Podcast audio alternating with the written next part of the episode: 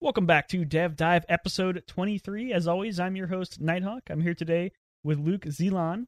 Luke is the founder of Next Up Esports, a recreation youth esports company whose vision it is to be the little league of the esports world. Welcome to the show, Luke. I re- really appreciate you coming on.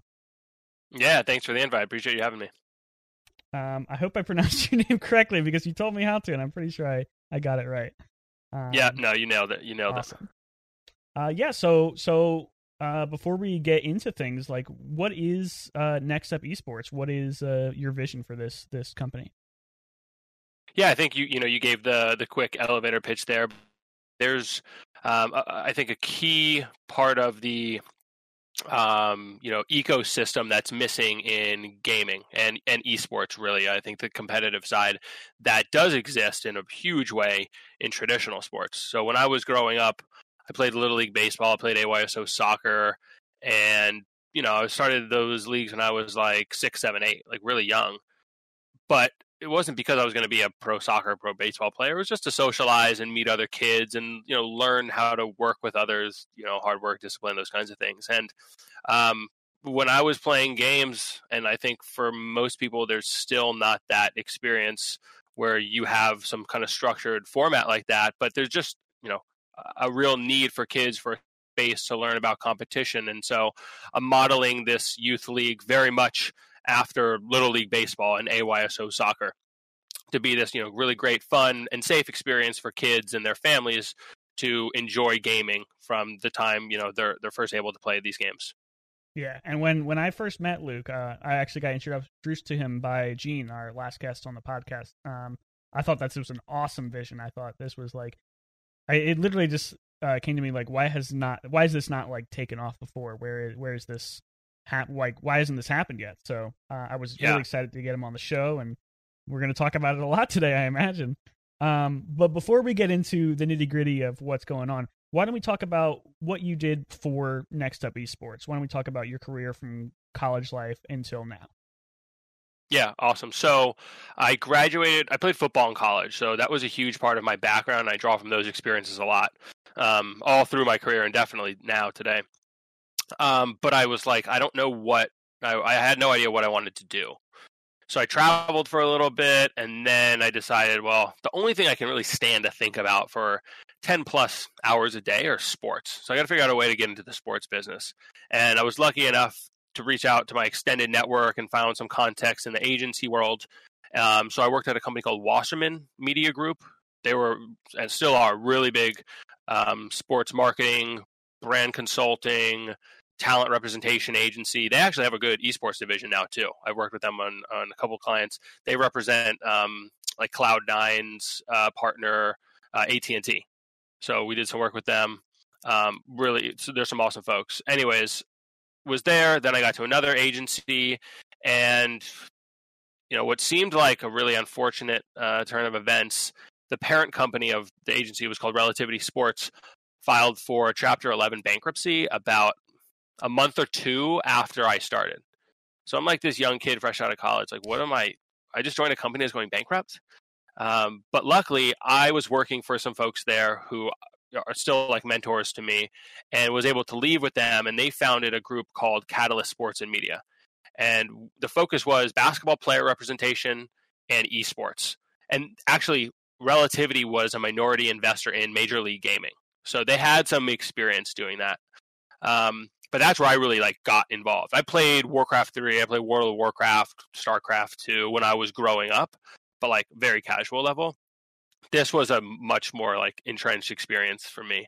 And I was working on a bunch of different projects, but two of the of the big ones were, you know, we represented Chipotle and Dr. Pepper and as they were getting into esports and decided, hey, these are like you should partner with TSM. We think this is the best esports team out there um, and made that introduction. It all worked out. Um, from there, I went to LAFC, Los Angeles Football Club, which at the time was the newest expansion team in the MLS. And they were building a brand new $350 million um, in the heart of downtown LA. So it was an awesome experience for me to move from like the brand representation side to now the sales side. I was doing sponsorship sales at a brand new team. So there's a ton of opportunity. I mean, like a ton of categories and at a new venue, which most people don't get the opportunity to work at an expansion team or to work with a new venue in their you know career in sports. I got to do both in the same year. It was an incredible learning experience. So I was there for about a year and reached out to um, an old colleague from Catalyst who is now at TSM, and they were building out their sales team. And I now had the sales experience. I knew in plenty about esports and the professional scene, and it just you know all of the experience lined up. Now TSM was also getting into the venue business as well and building their the TSM Performance Center. It was very early days, but all of my experience and my relationships now from Catalyst, from the agency world, from LAFC, like was a perfect fit for me at TSM. I was really lucky to be able to work with Andy and the team over there. Um, and it was it was continue as I like you know worked more with Andy and their team, and they're like a really experienced group of people in esports. I, I had that same question that you just mentioned, Ben, which was why isn't there like a little league? Like we're everyone's focused on the pro side right now, and there's a ton of investment and a ton of development happening here. But how are these kids getting into games? Right, like I started playing um, Call of Duty Modern Warfare when it came out like a year, year and a half ago, and you'd be shocked by some of the things that people are saying, or maybe you wouldn't be shocked. I don't know, but there are a lot of really inappropriate things that people are saying on the voice comms. And to me, if I'm a 13 year old, or if I'm a parent of a 13 year old, those aren't things I want my children to be hearing, right? And it's also not a great way to learn competition. There's no coaching, there's no practices, you don't have anything like you're looking forward to. You can play for 10 hours a day and have a really great time. I do, but it's not um, a structured environment. And so that's when I was like, why isn't it out there? For research, it's not there. It's not there. I'm like, okay, like I'm the person to do this. I have the experience playing myself. I played at a high level in traditional sports. I know about gaming. I can figure this out. And so that's what I've been doing. Uh, I left TSM end of August, I believe. End of August this year. Yeah. Oh wow. Okay. So this is this is a very so very new, fresh still. Yeah. Yeah. That's awesome. Yeah. Um, I love I love hearing about people who can get into this sort of field not from a traditional sense. Like you didn't start out as like a professional gamer and, and transitioned out of it. You started out in sports, which is mm-hmm. um, almost it's very similar, but it's almost also like very polarizing from esports because there there's this divide that's been slowly being healed. Uh, where where people in traditional sports were like, oh, video yeah. games, that's not like a sport, uh, and people in video games were like, man, I hate sports. Uh, but now that that's slowly been uh, uh, the divide has been slowly uh, closing, and we see a lot more of these uh, sports companies who want to be interested yeah. in in esports. Like Golden Gar- Golden Guardians was a a huge change um, for an Echo Fox, of course, obviously. When a yeah. professional basketball team said, "Hey, we want an esports team," I thought that was amazing. Um, so it's funny, when I was at Catalyst, we helped Golden Guardians in their franchising application for LCS. So we got to know the folks at, at um, uh, the Warriors really closely, and they're a very innovative group in traditional sports. There's not a lot like them. One of the reasons why they've been successful over the past year since the new ownership got involved, right? Um, and they're willing to take those risks and they realize the value that esports can provide to what they're doing with the chase center with the warriors all their other business lines. Yeah. Um it, it like i said it's just great to hear that it's not been like this closed off uh relationship where where they're just afraid to take the step and take the plunge. Um and then like you yeah. said where has where has this little league thing been? Because uh at a young age, somebody's been gaming like me, who's been gaming for 10, 20 years now. Um, it's it's exactly what you say. Uh, a parent doesn't want to look at their kid and see what they're being exposed to in in both in game and in the gaming world. Um, and yep. some people out there might think like, oh, well, I had to deal with that, so everyone has to deal with that. It's just what gaming is. But I feel like that's just a very defeatist sort of attitude where if I had to deal with this terrible, terrible environment, everyone should. Uh, it's just part of gaming. So I think I think learning from that, um, that's that's been sort of the attitude we've seen in in lots of things, even sports. Uh, if you look back 50, 100 years ago, the rules for sports in terms of their how they were played were very different than they are now. There was a lot less safety. There was Yeah. a lot less uh, uh, diversity and, and openness to who can play and, and how like leagues get formed. So For sure. I think one of like a- similar example to that is, you know, like in you have these movies, right, where like the old school coach doesn't want to give the players water when they're running and doing their conditioning. It's like that's such a ridiculous, you know, thing to do. And now we know through science that the more water you give the players, the better they'll perform. It doesn't build toughness. yeah, Um, the same can be said, like, yeah, you don't need to go listening or contributing to these, you know, awful this negativity through the communication you're doing with other players. Like that, that's not how it has to be for sure. I think one of the things that we've tried to do is, you know, um, this is there's a huge issue in the gaming world. I, I would say more than just gaming, but there's not a ton of women represented in esports and gaming companies Mhm. at the executive level, as pro players, you know, kind of everywhere in between. We believe that there's several reasons for that. One of which we think we can actually help is there's a huge social stigma around girls playing games from a really young age. Games are for guys. They're ridiculed when they play. Again, if you've been on voice comms and you hear a girl's voice, there's oftentimes people will jump in and make fun of them or harass them. So we think there's two ways to kind of approach that. One, we need to encourage and promote to young girls that gaming is a, it can be a really safe place, and if it's a passion of yours, it's something that you should absolutely chase and enjoy your time doing. Right. Second, we need to teach young boys that that's not okay. That kind of Mhm. behavior is not acceptable, and gaming is like one of the uh, I can be an ultimate equalizer between the sexes. It doesn't matter like unlike football where your physical development, your maturity has direct correlation or causation in fact into how good you are at the mm-hmm. game. Gaming and esports has nothing to do with that. So it really doesn't matter if you're big or tall or fast or slow, right? Um, you can be really great at these games if you just put your mind to it and you practice and, and you're excited about it. So we want to do that. We want to help make this change, bridge this gap by always having co-ed teams. Girls and boys will always be playing together. And as a part of like the training process that we put our coaches through, we want to make sure that they're encouraging both boys and girls to be having a good time and that if there's any negativity that comes up related to um, you know girls playing that that's shut down quickly swiftly so that's never a problem yeah. Th- this part of the the approach didn't even touch my mind before when I was thinking about this and writing out our show notes. But that is such a great cornerstone to this this approach because like you said it's very hard to teach people after you hit maybe like 15 20 you're not going to be able to to educate people to the same level as you can when when they're young.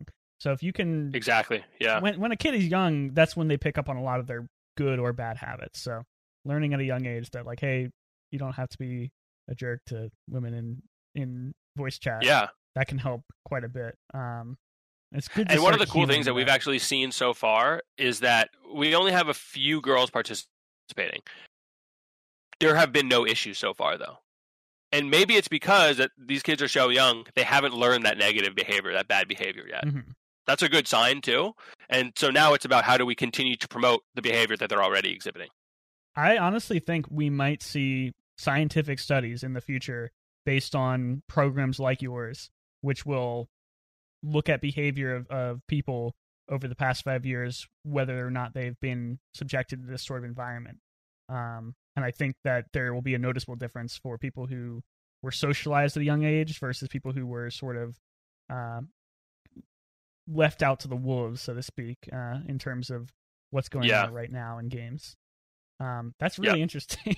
I didn't want to get up too far into it next up until the next section, but uh, I'm glad we touched on that because I think that was that was a really interesting point of why this is such a a good um, a good approach.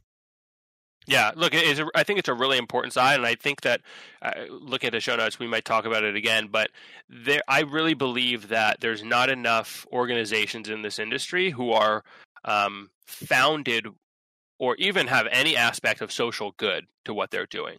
And there's some that are doing a really great job, but from my experience in traditional sports, like when LAFC was founded, the soccer club, from the very beginning, there was a foundation.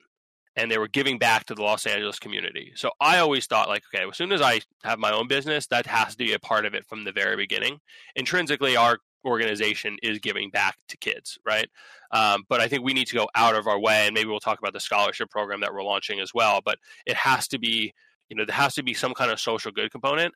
What people don't realize is that also turns into financial um, success for the organization as well, because what what I learned from sponsorships was most organizations now, most brands want to see the social good and they want to be a part of it, and so they're sponsorable assets. They're money making opportunities for you now. Yeah, absolutely. And and people will spend companies will spend millions of dollars on on good press and good PR when you can literally be a force for like good in the esports world and show that you are making a massive difference in at to to gamers at a young age like I think in in five to ten years we'll see professional esports players who have been through something like what you're doing, like Next Up Esports, and they'll be able to attribute their success to something like that, and that will just literally for sure be like a, a, bell to these these sponsorship companies. Will be like, okay, we really need to get in on something like this like now because yep. this is this is a great opportunity for everybody. Uh, okay, yeah. Taking a step back, trying to get more into uh, your life before Next Up. Um, what are some skills that you would hone, or you suggest somebody else should hone if they wanted to get into a job like like some of the jobs that you had? So it depends, like what you want to do, for sure. Um, I think though the trend that we're what we're seeing now, and it's pretty intuitive though, is in esports. You don't need to be an expert in the games. You don't need to be uh, have grown up per se in the esports industry. You know, in fact, most of the organizations are now hiring people with other expertise in other unique areas of business and then figure out how to adapt those expertise to esports. So if you wanted to be like if you wanted to be in sponsorship sales, I would find a company that was the best in sponsorship sales or best in advertising partnerships and learn how they do it. And it doesn't even have to be it doesn't have to be esports, it doesn't have to be traditional sports. We see a lot of people with digital media backgrounds. You need to understand the process, and then if gaming is a passion of yours and you love esports, you'll be able to figure out how to adapt it, right? But you need to f- understand who is best, uh, what are the best practices, and then adapt those to esports. Um, and I think that really goes for just about anything. You're going to start to see more and more organizations in esports who are looking for outside skill sets.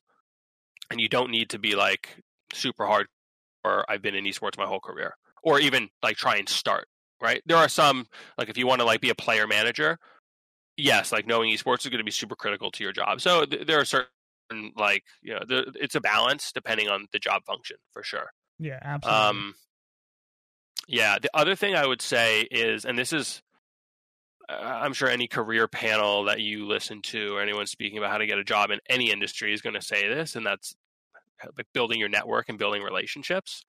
Um, so I guess I'll just try and take it one step further and say that build the network and relationships before you need to access them. Because I get plenty of people reaching out to me on LinkedIn or Twitter and saying, "Hey, I, I want a job or I want an internship." Like, "Great," but like I don't know who you are, so why am I any more likely to give you this role versus the other person who just you know sent me an email?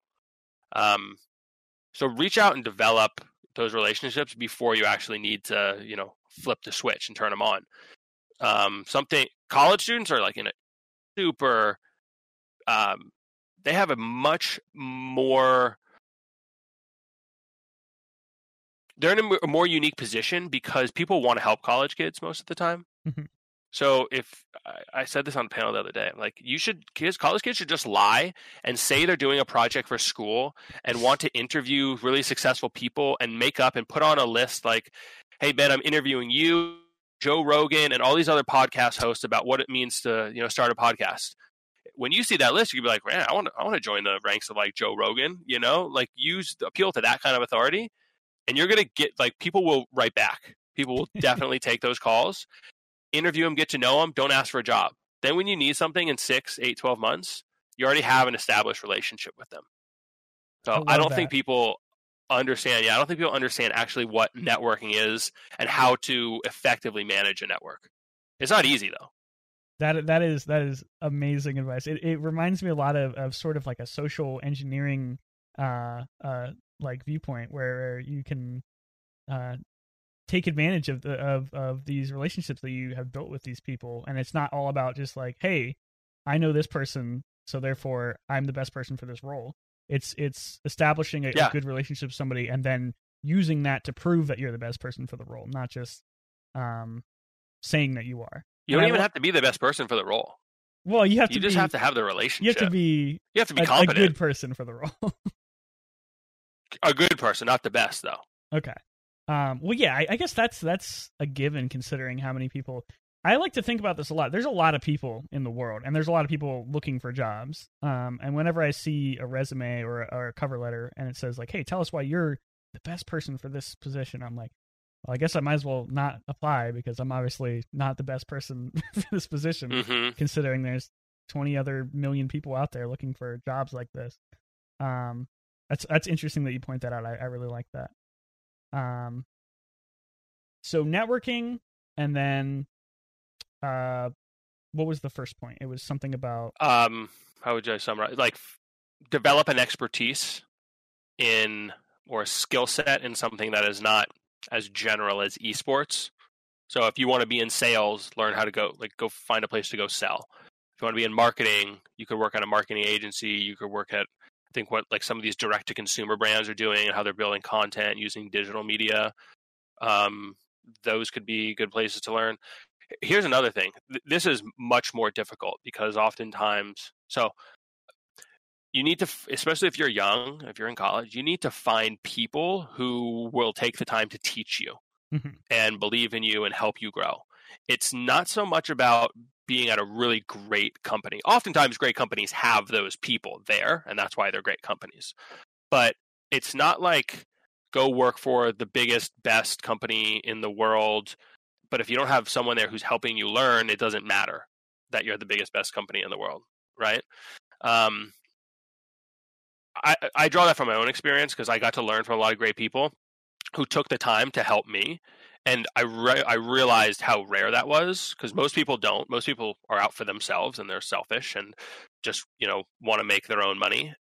But the good ones that I've come across have taken the time to teach me things, um, and then you realize how to do things a certain way. You realize how good organizations are actually run.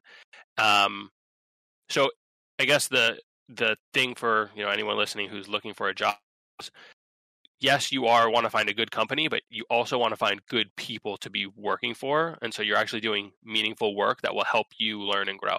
Because what you're learning in the first you know five years of your of your career is going to be really critical to the trajectory after that.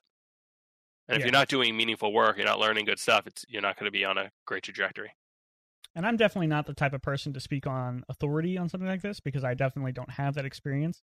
But I do want to point out that I think um, teaching other people isn't all about just helping them as well. I think you can learn a lot from teaching other people if if it's something that you right. know what you're doing.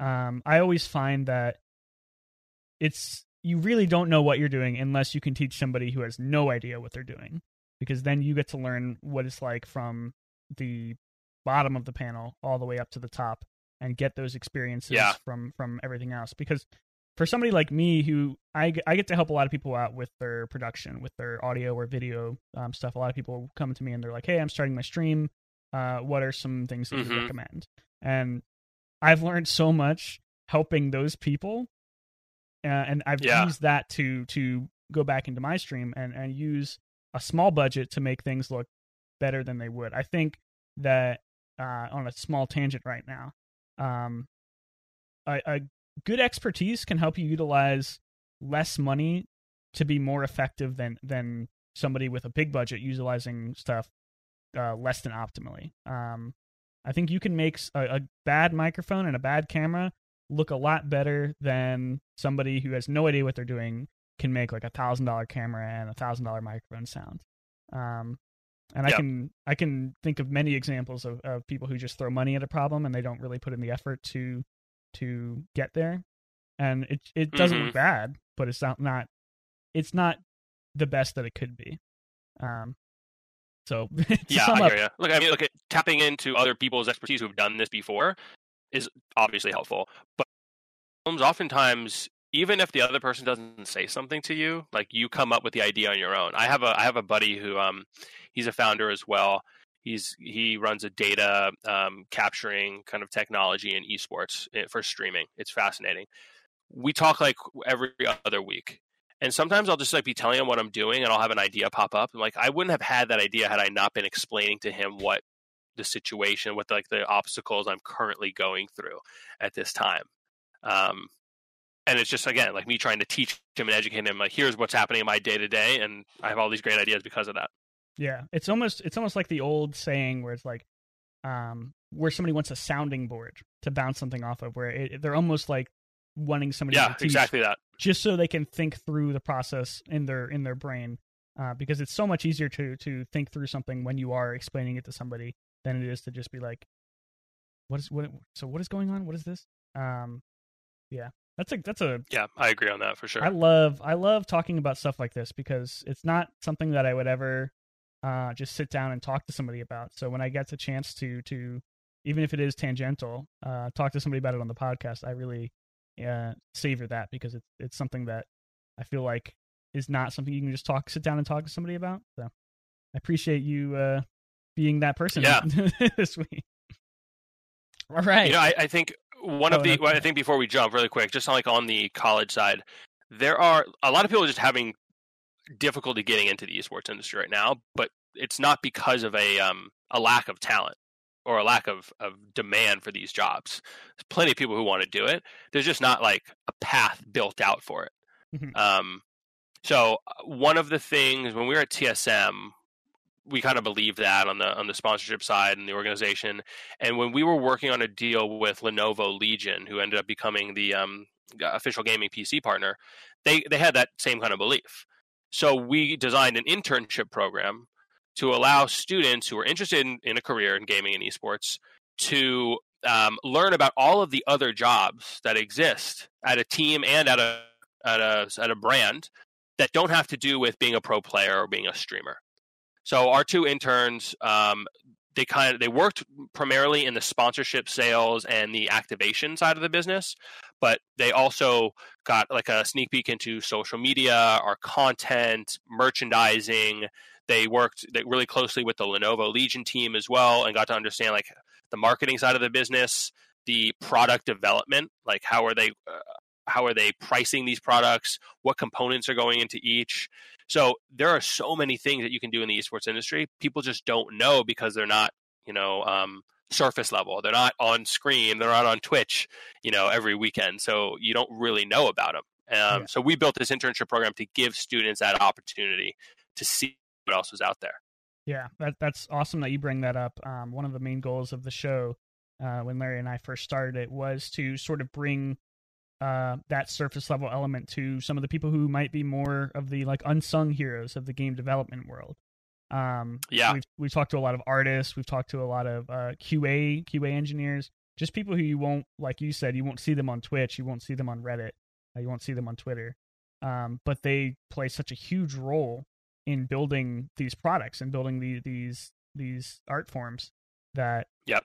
it, it's amazing how um how far the games world has come in terms of servicing these people like i feel like to use Mhm. riot as an example because i'm most familiar with them um a lot of the people at riot who you generally wouldn't hear from like like Mortdog uh, who's the lead designer of tft um you get to experience that type of personality a lot more and they get to be more of the surface level personality because they are building Yeah. that game uh, people respect their opinion people are interested in what they have to say uh, whereas i don't think you'd see that in in a lot of other um, worlds a lot of other uh, uh, ecosystems Yeah, I hear you.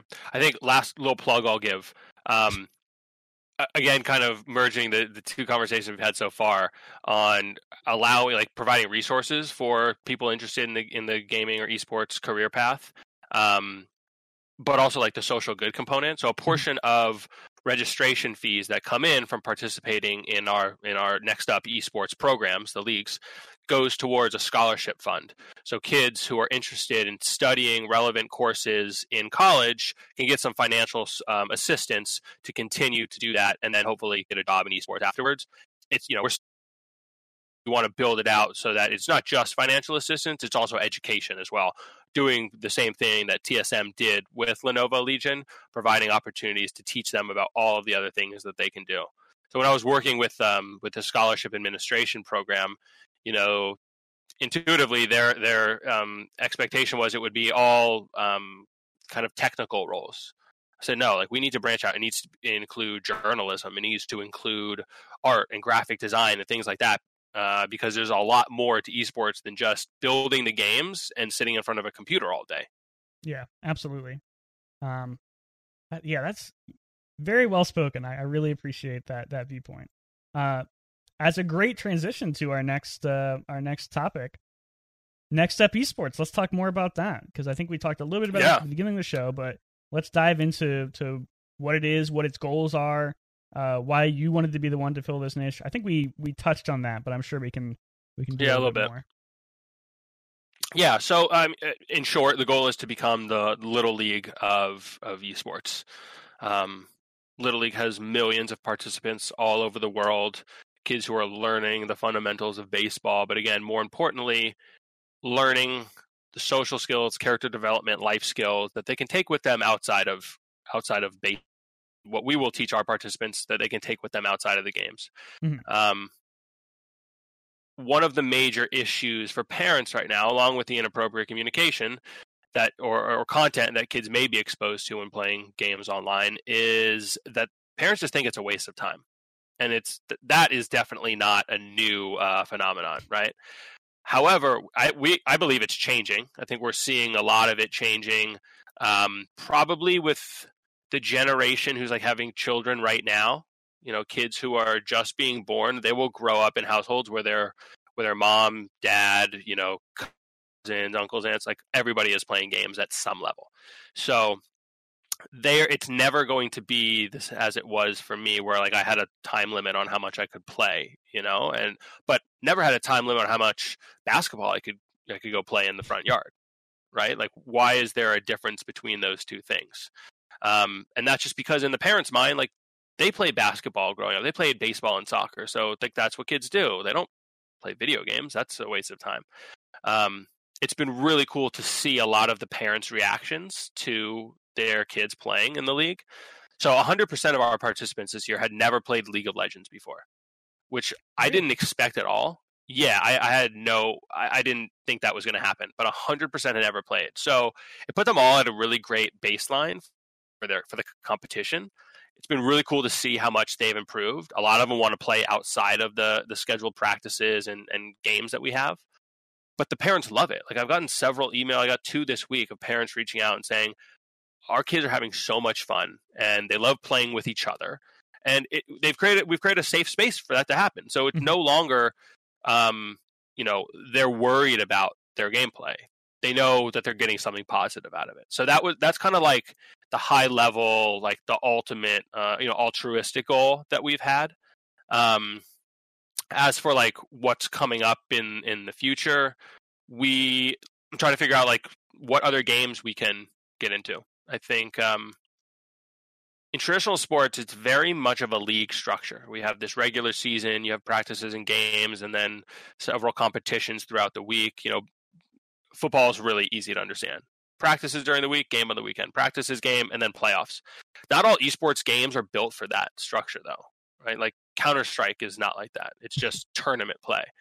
Um, so I'm trying to figure out like what's the best way to teach these character development and life skills to kids because you do need a structured format for that. But make sure that we're still true to the competitive integrity and format that these games are, you know, kind of best exist in. Yeah, I had a few things I wanted to touch on from that section before we move on because I think you made a lot of great yeah. points there.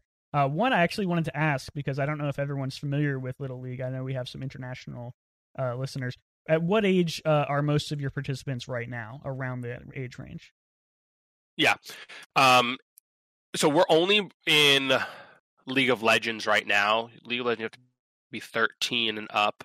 Um, it depends on the game though, so that's my process right now is like figuring out what's the best game. I want to like a broad an audience as possible is better for me. It means a you know more potential participants. Mhm. Um, but a lot of the age ratings restrict some of those things. Yeah, I can't I can't work with you know six year olds playing Call of Duty. yeah. Even though a lot of them are playing Call of Duty. They know that they are. And they're just clicking that, you know, I am 13 or I am 16 button when they're logging in, but we can't, you know, uh, knowingly create a program like that. Um, and another thing I wanted to point on, uh, and I think this is really interesting. You said a lot of the the the kids that you're working with have never played League before, and I really Yeah. am I'm interested to know if you think even five years ago, if that was the case, or if we've shifted away from League of Legends sort of being like the entry point to a lot of PC gaming for people. Because I think, and of course this is anecdotal, uh, I think five years ago when somebody said that they played games on, on PC, it was either League of Legends or like CS:GO or something very similar to that. hmm League League just seems to be an older game. hmm I mean, we knew that from the fans that followed TSM, um, especially when you compare that to games like Fortnite. Fortnite was much younger. Mhm. Um, I think that also has to do with if you're playing, you need a relatively strong computer to play League, Mhm. um, at least competitively, right?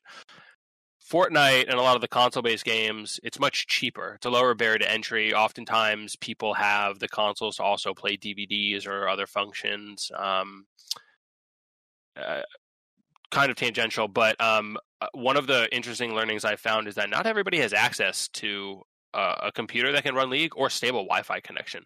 Yeah. Like, there's a real need for that. I think that's what some of the groups like Nerd Street Gamers, like um, uh, Vindex over and what they're doing with Belong Arenas, like trying to provide more uh, opportunity because a gaming computer, even a console and Wi-Fi, that's it's not. So, um, that's been one of the the barriers. I, I think that kids are probably playing games more than than that because it's it's harder to get into. It's it's more expensive to get into League. Um, I don't know how it would be five ago though. That's interesting. Yeah, and of I course, will say that um, I was just going to say, Yeah, of go course, that's just my experience. So obviously, it's just a, a sample size of one. So it could have just been the same way, Yeah. uh, five years ago. But I, I was interested to hear your viewpoint. yeah, I mean, uh, so is it Bud Light that has a partnership with the LCS?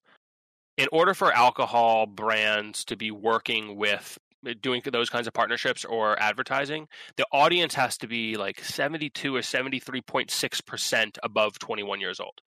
So really? Now that's just yeah, that's just the esports competition side and the Mhm. viewership. So I would assume there's some variation to the actual player base, Mhm. but that's pretty old. If you know, seventy plus percent of the viewers of LCS are over 21 years old. It's a much smaller market to even get to kids. You know, I'm trying to stay away from like I'm not an official high school league or anything like that. I want to be the step before. Next up will be the step before kids start playing for their high school teams. Um, so if you're 13 to 15 years old, like that's a really small market to be playing in. Yeah. You know, um, that's why we're trying to branch out, find other games. League has been great. League also provides a lot of super easy to use tools within the game to create practices, to create the games that we do, and so it's been a really smooth process. Uh, with the league client, uh, as that's concerned, in running our, our system so far, but again, small market. Yeah, absolutely. Now, it's also a small market of like tens of millions of people. So I don't need to have 50% of the, you know, their monthly active users to be a successful business. I need to have a very small fraction of that. But right now I'm still early days and we're trying to figure out like what's the best game, what's the best experience for kids, how can we teach these lessons best, what game is um will allow us to do that in a in a really fluid way. Yeah. And I, I like how you touched on the entryway, like the barrier of entry for for a game like League. And I think Riot has really taken notice of that recently with their investment in, in Wild Rift and and sort of Yep. trying to bring League of Legends to a wider audience on consoles and and uh, mobile gaming. So maybe we'll see Yep. that sort of shift back to to what my viewpoint was five years ago. But like I said, I think I agree with you. Right now, it's a lot more um, kids these days aren't really playing League at that young age, which is is yeah, it's not the first game you get into. hmm I think I think But I do think Fortnite was, was a massive uh, entry point to PC and gaming in general for Yeah. the younger audience. Yep, kids are still playing a lot of Minecraft, and Absolutely, they won't stop talking about Among Us right now. everyone loves We had, Among like, a Us kid- right now. I know we had like a kid who was like late to practice. We didn't know where he was, but we saw he was on Discord and he was just playing Among Us. And he finished, "Hey, sorry, I'm late." He was like, yeah, five minutes late. It's not a big deal. That's funny. Kids love Among Us. Uh, okay, so what is a day in the life of Luke like? Like, what are your daily responsibilities in in this role? Well, I do just about everything, um, which is kind of what I wanted, in fact. So part of the reason, more uh, call it a selfish reason, like I wanted to get out of sponsorship sales, was because I was doing the same thing every single day, and you get good at it, like through the repetition. But doing cold calling, cold emailing, and you know working through every step of the sponsorship process, it's a long process. Um, and not always rewarding on a day to day level. I wanted to think about the organization, like all parts of it. I wanted to understand how merchandising worked, and I wanted to do the finances, and I wanted to do marketing, like all of the things that go into running a business. I wanted to touch some part of that. So now I do, and it's a lot more work. So I've achieved that goal, but I've also put a, a ton more on my plate. Uh, I'm enjoying it for sure, but I wouldn't say there's like one specific day to day. It does go in in like cycles because we're very seasonal, Mhm. right? So as we're getting ready for this first season, it was um, player acquisition and marketing, and like how do we how do we tell people about the league and get them to sign up and pay for it? And then as it got started, it kind of runs itself, which is nice. But at the beginning, it was okay. We got to make sure the kids are in the Discord. They know where to be. They know what time to be there. The coaches know what to be doing. They know how to, you know, uh, structure the practice. What times, you know, throughout the practice period they're doing certain drills or scrims and so on. Um, are they, you know, setting up for games? So this is our fourth week. It's pretty. It's pretty smooth now, which has been great. The coaches that I work with are, are really awesome. They know what they're doing. Now it's turning into we're kind of getting into more of like uh, planning for the next season. So now I'm doing research on more games. Um, I'm starting to kind of turn on the sponsorship side of the business too, which is Mhm. fun because again, like that what that became my specialty, and I know how to do that well. And now I have a like a really, I think I have a really unique proposition for brands working with kids. The scholarship program, you know, it's all about giving back to the community. So I'm excited to be out there talking to brands about that. Um, we did kind of so along the lines of the uh, accessibility issue, kids not having computers. I developed a great relationship with the team at Lenovo Legion, and they're awesome enough to send me like 10 PCs that I'm going to be able to give out, kind of like, you know, not loan, but like let kids borrow for the season. So they have a good computer, a good monitor that they can use for the league. So that's kind of our first, I wouldn't call it a sponsorship necessarily, but like first partnership with some Yeah. really awesome people who, again, like I know they believe in the vision for what we're trying to do. Um, and and it's also validation for me. Like I know it works. I know like it's not just in my head. I'm just thinking these things are, are actually going to happen. Um, there's other people on the outside who now do as well. So that's kind of uh, that's what's in the in the very near future. More sponsorship. That's awesome, and I know that they they're pretty happy with that because uh, once a kid gets a, a handle on like a a good gaming PC, uh, it's hard to go Mhm. back from that. So that's going to be probably on their Christmas list in the future. They'll be like, "Can I get Yeah. a Can I get a gaming PC?" So good return on investment for Lenovo, I'm sure. Um, Yeah, yeah. Well, look, I also have access to. So we have the kids. Those kids are the users. They're the ones who are playing, but they're not the customers. They're not paying for it. that's true. The parents are the customers. so I have access to the user and the customer, and what matters to each of those two groups is very different, but there's a ton of overlap. Um, when the kid says, "I want a PC," or like, "Hey," I, like, there's the parents are seeing the value of the program, and then the kid says, "Hey, I want this PC," and I can provide them direct relationship with with a, company that's one of the biggest hardware manufacturers in the world, so it's incredibly reliable, and it's cool stuff. It works for both parties. Yeah, absolutely. That's awesome. I've Um, definitely, if you haven't noticed, I've taken the perspective of developing a sponsorship platform as I'm building out the, the, the company because I know I need to make it really easy for sponsors to get on board. And I don't think that's something that anyone, not anyone, not just anyone, would think about when they're founding a company. Um, I know a lot of people who have who have gone through the sort of like startup phases where they they have a great idea and they want to go through and they want to build it out and they want to, like you said, they want to be part of every single part of it. Um, and the ideas are often awesome. Like a lot of them are successful, but they don't have that sort of long term goal vision in terms of like how do I get people involved in this who are going to help me financially? How do we get these sponsorships in? Um, so I love that you're thinking about it from a sustainability aspect from the very beginning, obviously because you have that experience coming from from TSM and other other uh, other uh, jobs that you were talking about earlier. Um, yeah, yeah. It, look, it, on some accounts, sponsorship is like eighty percent of esports orgs revenue. That's huge. Yeah. It's also incre- so it can be really valuable, but it's also incredibly risky because if you're Mhm. not able to monetize through any other means and you're struggling on the sponsorship side, that doesn't uh, provide a lot of sustainability Where right, does your, for your income come from if you can't get a sponsorship? Exactly. Yes, right. I mean, it's, uh, so now that isn't my primary form of revenue, or Next Up Esports' primary form of revenue, Mhm. but it's going to be a really important part of it. It's going to Yeah. be, and I like using the word partnership a little bit more than sponsorship. People know what a sponsorship is, and partnership can be a little bit more vague. But it has partnership to me is more of a of like a two way street. We're providing not just like as the property, we're providing more than just the the access to our users, the visibility for your products or brands or services. We're providing the opportunity to enhance the experience for them Mhm. um, oftentimes, you know, they're providing more than just cash to us. They're providing product. By providing the product, we can get more players to join, right? And we Yeah. can improve their experience. We can teach these kids real skills.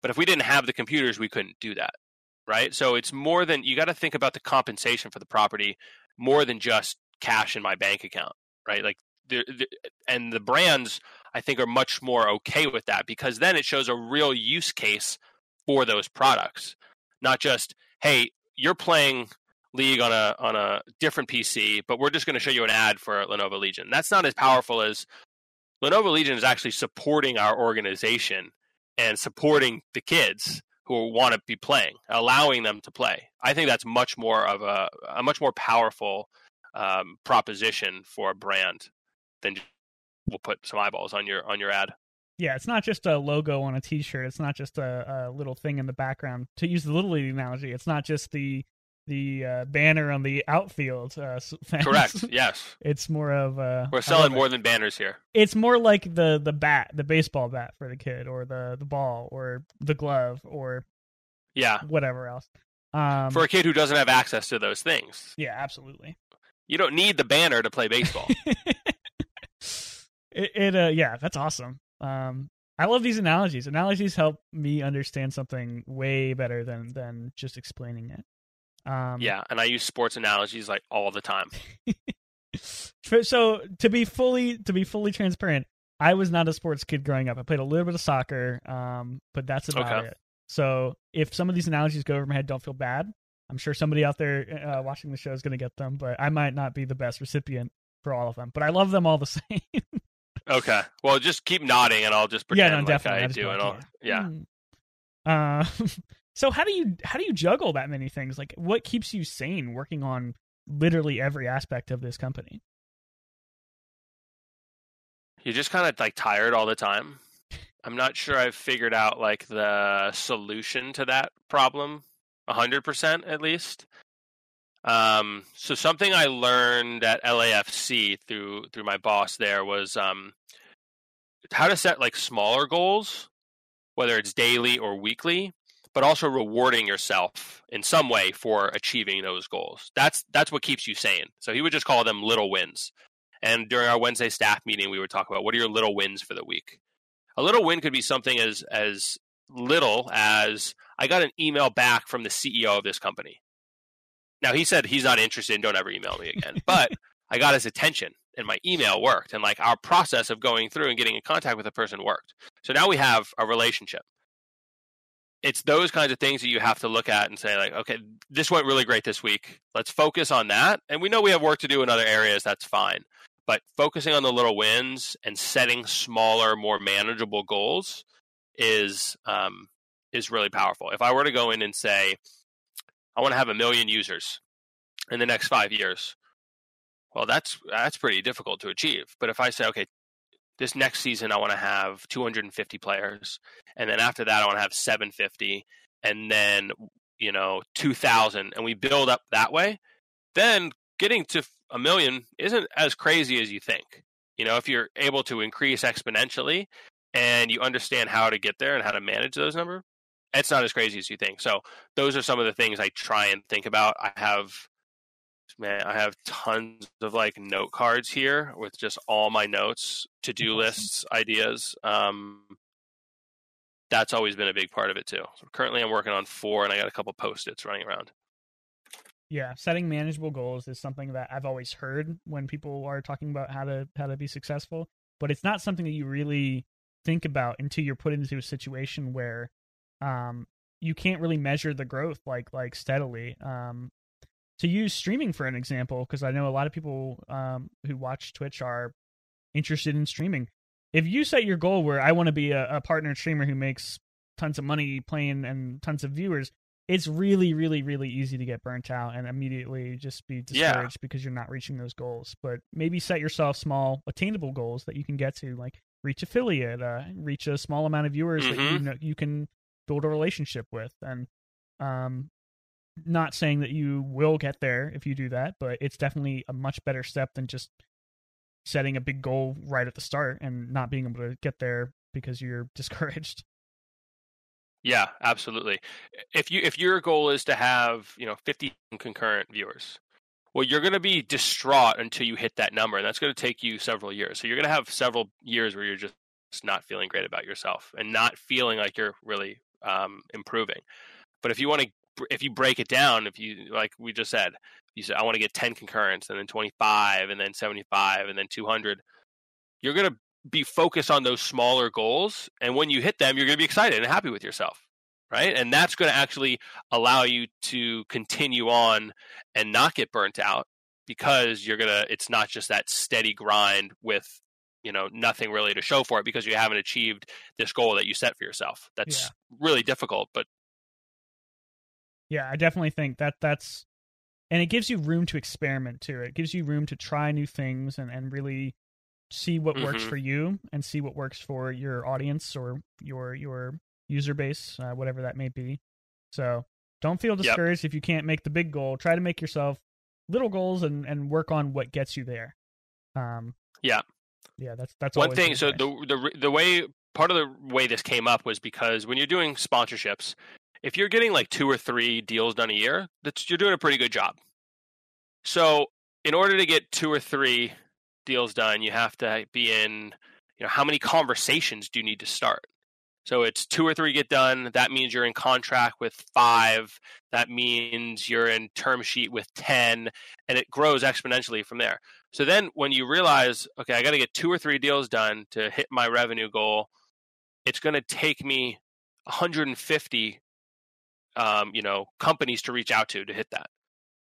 You're like, whoa, that's actually a lot to do to get those two or three. That's why you have to like celebrate getting rejected from a CEO in an email.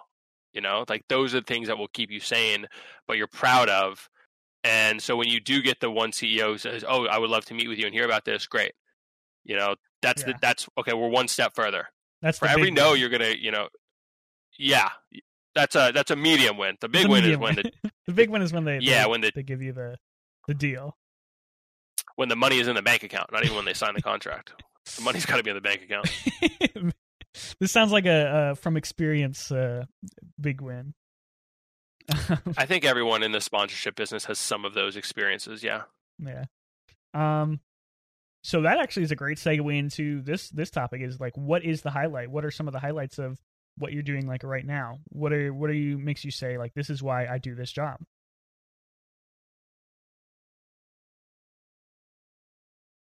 One of the pro- the more recent ones have been the the parents reaching out and saying how excited their kids are because I had never done a program like this. I had some experience um, when I was at Catalyst. We were launching training programs for pro players, and we worked with CLG and we worked with FlyQuest. So we can we knew we could do it at that level.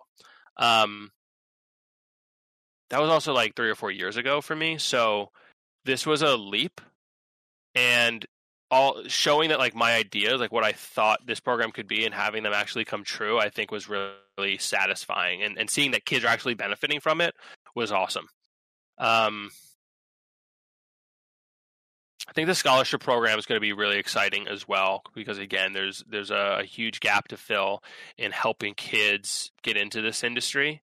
You know, so we talked about in um, when I was in college, if you wanted to work in finance or consulting, there's a very clear path that. And recruiters would come to the school, and you would talk to you know older um, kids, maybe who had graduated, and you figure out how to get these internship programs. And it was like really not I wouldn't say it was easy, but like the the the path was very defined. And in esports, it just doesn't exist. So it's been it's been fun to go down that path and and figure out how to create a program that again I believe will be beneficial to to students who want to pursue this as a career. I never thought I was going to be in esports when I was in college or even shortly afterwards. Um, but I realized that this is a this is a problem and there's a again a ton of talent out there that just doesn't have the ability to get in uh, into this industry and find the job. So excited about um, you know being able to give back in that way too.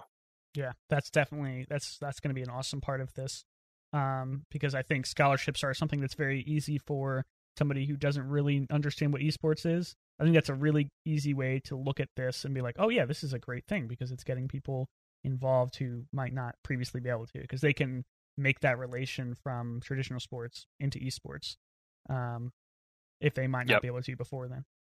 Uh, so yeah, so on the flip side of like what are the, some of the highlights, this is something that uh, a lot of people. Um, I, I like talking about this because not a lot of people really open up about this. Uh, what are some of the things that you struggle with with your job? Like what what is hard about doing this? Yeah. Well, the time management is definitely difficult because there's you know there's a lot to do. Um, you have to figure out what is the highest priority at that point. I think I'm also I've also felt. I mean, the whole time I've been doing this, I'm uh, I can't get out in front of any of the work I'm doing. I, I realize right now I need to do something that you know I need to have ready right now. uh, I wish I would have realized those things a month ago. I could have prepared and thought through it a little bit more and actually took the time to execute the task. I'm getting a little bit better. I've already seen some improvements because I'm kind of going into the second season. So I know what the process, or I knew what my process was the first time. Now I can make the changes to make it a little bit better. So um, it's still a little bit difficult. Um, I also there, there's no um, there's no blueprint for what you do and I, I would assume that's pretty similar for most like founders or entrepreneurs. If you're creating something new, it's be, you know no one's done it before, so you don't have a path to follow, um, and you don't know when you're going to achieve the success that you want or desire. Um, here's a great gaming analogy. You know, if you're playing League, you know how many minions you need to kill to level up, and how much gold you're going to need to buy a certain item, and what that will mean for your success and your skill level, right? We don't have that. Like I could be doing something, I could be spending the last 2 months like building something and it's completely wrong. No one's going to use it. I'm going in the wrong direction and I've just wasted all that time. Um and so it's kind of frustrating when I like to look at the world and say like what are the things I need to do? When I was playing football, I knew I needed to run sprints and lift weights and how I knew how many, literally how many sprints I should run.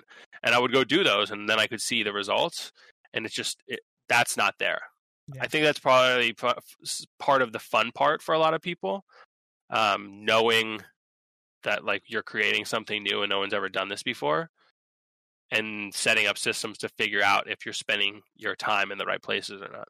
Yeah, and then you know that you can be sort of this source of information for maybe somebody in the future. Sort of going back to what we were talking about earlier, mentoring younger Sure. people in the field. now you can reach out to those younger people and be like, "Hey, I've been here. I've been doing this.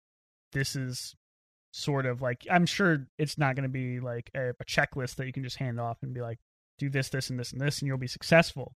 But it's it's giving them at least a better structure and what they can look for um, to achieve success. Hopefully, if if this type of thing is um, something that you've been do- or going to be doing for a while. Um, yeah, yeah, yeah. Actually, I got some a, a ton of advice from Andy Dinh, the CEO co-founder of TSM, and I see him fairly regularly still. And that's some of the advice that he gave me was, you know, I'm telling him about some of the things I'm working on, or the problems I'm having, and yes, he'll give me like he'll tell me here's what I think that you should do, you know, for this specific issue. But a lot of it is like you just need to prioritize the most important thing. And yes, you want to do 10 different things and it would be really great if you could do them all right now, but you can't. So you need to really figure out like what is the most important one and go that way. That's awesome. That's good advice from from Andy. Um in our pre-show, you actually mentioned uh, looking into sponsorships and merchandising for next step. So, what are some yeah. of the goals for that in the aspect of your job? Yep. Um, I think everyone loves a free T-shirt, and we've seen a lot of success with Hundred Thieves, yeah, uh, FaZe Clan, and the merchandising businesses they're building. I don't expect to be on that level at any point in my company's uh, you know, future, but there's definitely part of that that I think um, definitely kids are going to like. You know, they want to represent their teams. Um, they want custom stuff. So making sure we're feeding into that as much as possible. On the sponsorship side, um, I'm I'm excited to like we're taking the perspective of what where are the real value adds for a brand, or where like like a uh, Lenovo Legion in the gaming PCs. There's a clear use case for that. Um, peripherals, Wi-Fi technology. Those are the two other categories. That's probably uh, uh, next up for me. There's a nice little pun. After that, it's like okay, well, what works for parents and kids? CPG companies not like um, necessarily an energy drink because I don't think they want to be advertising to 13 year olds, mm-hmm. but um, health food snacks, any kind of like uh, snack beverages, I think are going to be hot. Um, I'm also excited because I want to structure it where you're providing some sort of of call it product you're providing some cash, but you're also going to be, as a brand, you'd be um, supporting the scholarship program as well. I th- I think that's going to be a really interesting proposition. What I learned from definitely the last you know kind of year at TSM is people like brands are really asking for that social good component. They want to be a part of it, and if if they don't want to be a part of it, they just want to know that you as the property are doing something. Mm-hmm. So that's why I was motivated to create the scholarship program at the beginning but also I realized like this can be an asset to brands. Like they want to give back and this is an easy way to support the community. In fact, I also think it's one of the better ways that new brands can get involved in gaming is by doing something where they're actually supporting the community instead of just uh, let me put my like again, let me put my advertisement in front of your eyes. So this gives them some more credibility. I think users are going to be more accepting to that instead of just saying, "Oh, this brand wants to sell me this stuff." Yeah. Yeah, I think I think if you can sort of build that personal relationship with even a small amount of people through a sponsorship or through sorry through a scholarship or through something like that, um, like through the Lenovo partnership, yeah, uh, it's really easy to get that word of mouth out there. Um, taking a step back, actually talking about merchandising, um, I wanted to ping your brain on this because I think you you have a unique perspective on this. Uh, um, why do you think merchandising has become like such a large part of esports brands in the past few years? Like, and why wasn't this something beforehand? Hmm. Well, first, I don't know if it's as big as most people think. Mm-hmm. I think Hundred Thieves and FaZe and what they're doing probably blows it out of proportion for majority of organizations. Th- that's a core part of their business, and they're doing it really well, no question. I don't think that's going to be the same for all esports orgs, all esports teams. Um, I do think it's an underdeveloped area, though. Mm-hmm. Most teams don't have like really great merchandise, and that's not to say that you need to have Hundred Thieves or FaZe level of style and design, but there's a lot more that can be done. Frankly, I, I think what I am more interested in seeing is developing the quality of the products. The the design is going to change all the time, but the quality of the goods I think have a lot of room to grow, and that is what will unlock a lot more revenue for the organizations. Because right now, I'm not sure they see like I'm not sure they see it as a huge revenue driver, so they don't want to invest a ton into it. But if you can create quality products, people will will realize that and they'll come back and buy more. Um, some teams are are starting to do it. I've seen a couple like LCS teams specifically more recently. I got some jersey samples and like it looks a lot better. Um, but still, it's not like you know if you're buying, you know, a hundred and fifty dollar NBA jersey online, it's going to be a really high quality jersey. The stitching is going to be sharp. The colors are going to pop. Right now, we're still working with a lot of like, um, you know, printed on uh, those all over jerseys, mm-hmm. and I'm sure you've seen them at a lot of the conventions and people wearing them. It's just it's not the best, and like, but they're charging high prices for them. So fans are willing to pay the high prices. Clearly, let's give them something that's actually of quality do you think that we're seeing sort of like like you would say this lack of quality from some of these teams because of inexperience or do you think it's a conscious choice or what do you, what do you think is driving that decision making it's probably both it's probably inexperience not knowing what would happen if they worked with higher quality materials and products um i would imagine that you also it's very easy to look at a you know a P&L and see that okay, if we spend ten dollars more a jersey, well, that's cutting our margins significantly. Mm-hmm. Um, and it's almost like let's just check the box. We have to have merchandise available and not really think about it. I would say it's a combination of those two. Yeah, I think I think what you said is is 100% true. I think we're going to see a lot more focus on providing a better quality product towards the end user and I think, like you said, yep. that will go a long way in terms of both word of mouth advertising, where somebody will say, like, hey, I got this jersey from blank the other day. I really like it. It's super comfortable. It looks awesome. Blah, blah, blah. They'll yeah. wear it more places. They'll talk yeah. about it more. It's just going to be, it's a win win, I think. Um, so I think you're 100% right yeah. on that. I, so I think there's also a problem, though, in that I don't know enough about Call of Duty and Overwatch League. I think they're doing it more in in this way. But in LCS, all the teams make their own stuff now. They mm-hmm. had that partnership with We Are Nations for a year or two, but that was just for on court or on field, um, you know, jerseys. Yeah. If you look at traditional sports leagues, there's a standard set of apparel that all teams have. Yes, they have the jersey, but then they have t-shirts and shorts and hats. And they just switch. It's all the same quality and materials. You just switch the colors and logos depending on what team is selling it. So even if you're a fan of the Lakers, you know, one of the one of the better teams in the league, or if you're a fan of one of the smaller teams, you're going to get the same quality gear for the same price.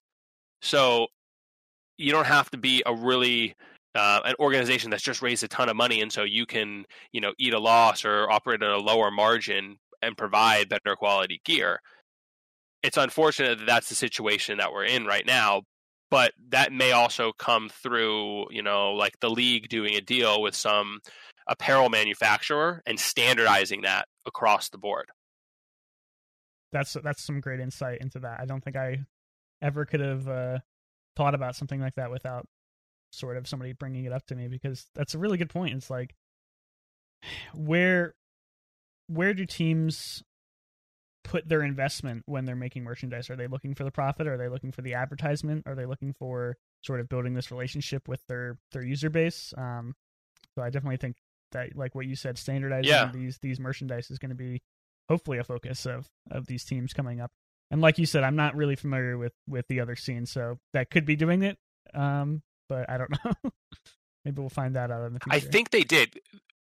Overwatch, or like uh, maybe just call it Activision Esports, Activision Blizzard Esports, they have a lot of traditional sports executives, mm-hmm. um, like at all levels. I mean, like the CMO was it Daniel Cherry came from the Devils, Brandon Snow came from the NBA.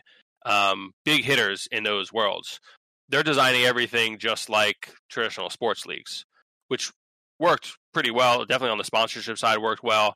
But again, if you're a fan of um, you know the Florida Mutineers or any other team, like you're getting the same quality gear whether your team wins games or not, or your team has raised a bunch of money or not. Yeah, and and that's something that that's part of the sustainability of of a league and the teams within the league as well. Hundred Thieves should always be allowed to do their own merchandise collections, right? They're not going to be in favor of saying you take all the like the league should handle all merchandising efforts. Like no way. Frankly, they do a better job than most people ever will anyway. But there should be a standard set of gear that of a standard quality that everyone should have access to for the same price. Yeah, and it should be sort of like to use Hundred Thieves as an example. Their products could be sort of like a a luxury brand in terms of on top of this standard instead of just in replacement of this standard. Mm-hmm. Um, that's yeah, that's a lot the, the NFL actually just did something this year. I think other team, other leagues have allowed their teams to do it, but um, li- licensing their branding and logos to local um, companies to do apparel collections. So the Rams, uh, Los Angeles Rams, just did one with Born and Raised, which is like a, a clothing company here in, here in LA that a lot of people know, and they did some really unique, cool stuff. I think before that, like you couldn't really buy anything that wasn't just like Rams kind of logo print and colors. Mm-hmm. Um, and it was received with tremendous response. I mean, like people, I see it all over the place. People love it. Um, so you're starting to see more and more of that because these teams and the leagues realize we got it like we're not the best at merchandising. And we don't have the most unique vision. There's people out there who are doing really cool stuff and we can collaborate with them um, and achieve some really awesome success. Yeah definitely. Before we hop into sort of like the free form conversation did you have anything else you wanted to add to uh, the next up esports topic? No i think this was this was this was good. I'm glad I got to talk about all those things. I think yeah. about them all the time. Now I'm finally able to uh, kind of project them, bringing it out onto uh, onto a platform. That's awesome. I love I love talking about this sort of thing with people, and I really appreciate you coming on and sharing everything, all, all your experience with that. Um, so I want to thank you before we even move on to the next topic for yeah, for of course, being so open and being such a great speaker. Um, but yeah, let's talk about let's talk about some of the things that are happening in in gaming and in in the uh, internet world right now. Uh, I don't know how much you know about this, but this has sort of been brewing for the past couple weeks. But the the Twitch uh, news where they've been uh, apparently saving uh, deleted clips and vods from from thousands of streamers. I don't know how far it extends, but including even banned streamers, streamers who've been deplatformed by Twitch. Um, and it's all publicly accessible. You can all uh, anyone could go out and find these these things. It doesn't take heavy technical expertise. It doesn't take like a hacking mm. uh, montage. You can just get, get to it like right now. Uh, and the the the cherry on the top of this weird situation is, um, the DMCA claims that have been coming through are actually still finding content in these deleted files and these deleted clips and vods, and streamers are getting hit for content that they think has been scrubbed from the internet. Um, and people are not happy about it, understandably. So yeah, yeah. What's your perspective on this? It's funny you bring it up because Twitch sent out an email just this morning mm-hmm. regarding DMCA claims and um, excuse me if you're a if you're a, a channel owner or uh, a content creator like how to go about it. Basically, they apologized and said we didn't provide enough um, enough tools within the platform to help you do this, and we didn't communicate well. I guess both are true. Um, the third, well, before we get to the third thing, so uh, my understanding is that it's actually cheaper and easier to create new memory than actually erase memory. So I guess I understand why Twitch would be doing that, why they're just saving everything. I, I guess where I'm confused is why they haven't yet. I, I imagine they're, they're they're smart people over there. I'm sure they're going through this. Why they're not just the real solution to the problem is come up with a partnership with the with the music rights holders. People want the music on their stream. It enhances the stream. It's more fun. So let's get a deal done where they're licensing it. Either the individuals are or Twitch as a platform. Spotify is obviously interested. They have a deal with with League of Legends or the LCS, right? Um, I know for a fact that folks at Pandora are interested. I think what's the music company in Europe? Deezer. That's like a really big one in Europe. There's people out there who are interested and they realize that there's opportunity here. They don't want to just say no one listen to our music. They just want to get paid for it. Yeah. So let's figure out a way for them to get paid. Like that's what I think they left out, purposely or not. I don't. I don't personally know. Uh, I do think it's kind of frustrating if you're a content creator that you know if you think it's your content has been deleted that you're still getting pinged for these these um, copyright claims on it um, because you have no control over that, right? Yeah. One of the things that Twitch did say in the email was that they're not issuing any strikes any longer for I forgot. Oh, for it was for music that came from games. Like if they weren't, if the streamer wasn't like purposely playing it, yeah. it was just in the background of a game that they were running that they weren't going to issue strikes. I believe that's what they said. Um, I would hope so. it's just a, yeah. I, well, look, I, I think that the music rights holders have like what they're doing is right. I mean, it is is legal. Legal, you know. Yeah, like you, you shouldn't.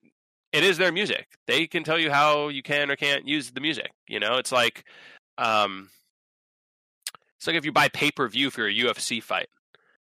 I buy it for my house. It's a residential license, right?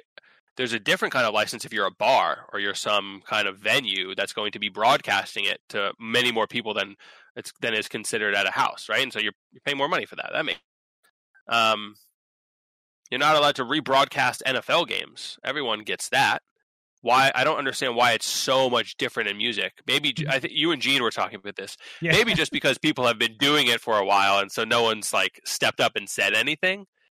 But if you look at it from the lens of the music content is the same as any other type of of content, whether it's a pay per view or something streamed on you know on cable. It shouldn't be like that hard to figure out.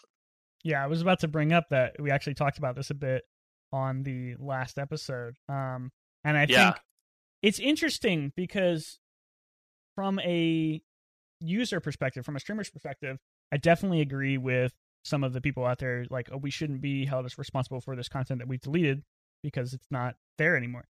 But also looking at back yeah. at it from like from a just a, a outsider's perspective, just because you deleted that content doesn't mean it didn't happen. Doesn't mean you weren't um, violating those rights uh, by replaying copyrighted music. Um, so I don't know how much I can and I, of course, I'm just as guilty of it as anyone else. I've played copyrighted music on my stream before in the past, but never to the same scale mm-hmm. as some of these higher up uh, uh, content creators who are now figuring out that this is was not a, a smart move. Um, so I don't know. I think like what you said is very accurate. I think we'll see hopefully more of a supportive partnership with with these music companies in the future, where they'll take a stance and they'll be like, "Hey, we understand that you want to play music, but there's something has to happen between either yeah. us and Twitch or maybe us and you directly. I don't know um, how much how likely that is. I know there are already third party solutions like Monstercat where you can purchase a, a license mm-hmm. to play their music on your content and they won't strike you. I don't know the technical details of it, but I know that it exists and I know that it's very reasonable. Um, so I think we'll hopefully see something like that. Hopefully, it's more all encompassing than sort of like what we've seen with uh it's not a great example not a great analogy but what we've seen with streaming services like uh video streaming services like netflix and hulu where we'll see everyone making their own agreement um and then it's sort of fracturing hopefully it'll be more of like a all encompassing one or two people we have to yeah. deal with and then it's not a huge thing where you have to have eight different licenses to play the songs you want to play if this even happens well there's only a couple big I, I can't imagine why it wouldn't. You have you have YouTube, Facebook, mm-hmm. Twitch. I don't know in the U.S. if there's anyone else like in those in that category, tier one streaming companies. So you come up with agreements with those three. I'm sure there are going to be more streaming services in the future. And you know when they're a smaller, yeah, when they're a smaller streaming service, they don't really have the negotiating power. So the rights holders come up with some kind of standard template that they just impose on those new ones. Problem is like people want this. They want the streamers want the music, the fans want the music, the audience does. So there has to be a solution. It's not going to just be no, you can't have it. It's going to be like okay, let's figure out how to distribute the money in a way where everyone is okay with it. Yeah, and this is sort of secondhand information. Uh, what I'm about to say now, so take it with a grain of salt. But I've seen uh, statements from Facebook where they've already sort of done. They've said that they've made partnerships with music rights holders where uh, you'll be able to play music on stream without um, Mm. infringement uh, risk of a, a strike or a DMCA claim. But they didn't say what companies those were, what the usage policies would be, what the penalties for violating these usage policies were. It was very, uh, very vague, and it definitely seemed like it was an early stage. They just wanted to get ahead of the problem, where they're like, "Hey, Twitch, is, Yeah, Twitch is having this problem right now, but you know who's not having this problem? Facebook. Come on over here." um, again, I'm sure there's smarter people than me who are Mhm. thinking about this issue, who work for Twitch, YouTube, Facebook, and are already in those conversations. I'm sure they just can't announce where they are, or maybe they're so far away that you know that it Yeah. doesn't even make sense to. But they realize that it was an issue long before we conversation you and I. Yeah, definitely. And hopefully we'll see the fruits of those conversations within the near future while it's still a fresh topic for for people Yeah. because it definitely seems to be something that a lot of people are up in arms up about right now. Um, yeah, yep, agreed. This is something that I'd love to hear your perspective on because I thought it was really interesting. Uh, I didn't think something like this could happen without uh, somebody catching it earlier on. So apparently, General Sniper, who is a uh, 13 or 14 year old uh, professional streamer, he's already a very famous streamer who streams League of Legends. Um, he was issued a Mhm. contract by Cloud9, and it was publicly announced uh, on all platforms Twitter, Facebook, everything. Um, and then within hours, it was revoked uh, by by I think the reasoning was Riot doesn't allow people under the age of 15 to be part of um, an esports team, even as a streamer. Uh, that was the ex- explanation we got as the general public. And my real big question there is like, how did nobody catch this before it went out to the public? Like, why why is everyone finding out and then, just kidding, no more sponsorship for you? I feel really bad for the for for General Sniper for the guy. Yeah, I wasn't exactly sure if the reason was they couldn't sign him and like pay him or represent the organization because he wasn't a pro player. He was just a content creator, right? Yeah, just a That was my understanding. So, um, yeah, I think Riot has got to be probably just like most publishers, pretty careful about the age of the of the players participating in their programs, uh, in their games. Probably, you know, did that for a similar reason. The you know Fortnite World Cup, they had what was it? The top 200 people was that what it was? Who 100 solo, 100 duos who participated in the World Cup. A bunch of them were under 16 and couldn't play. Yeah. They didn't have the rule that we, they couldn't sign them, so TSM actually scooped up a few of them because they were just really well, like really solid players, but they couldn't be technically pros for an epic event.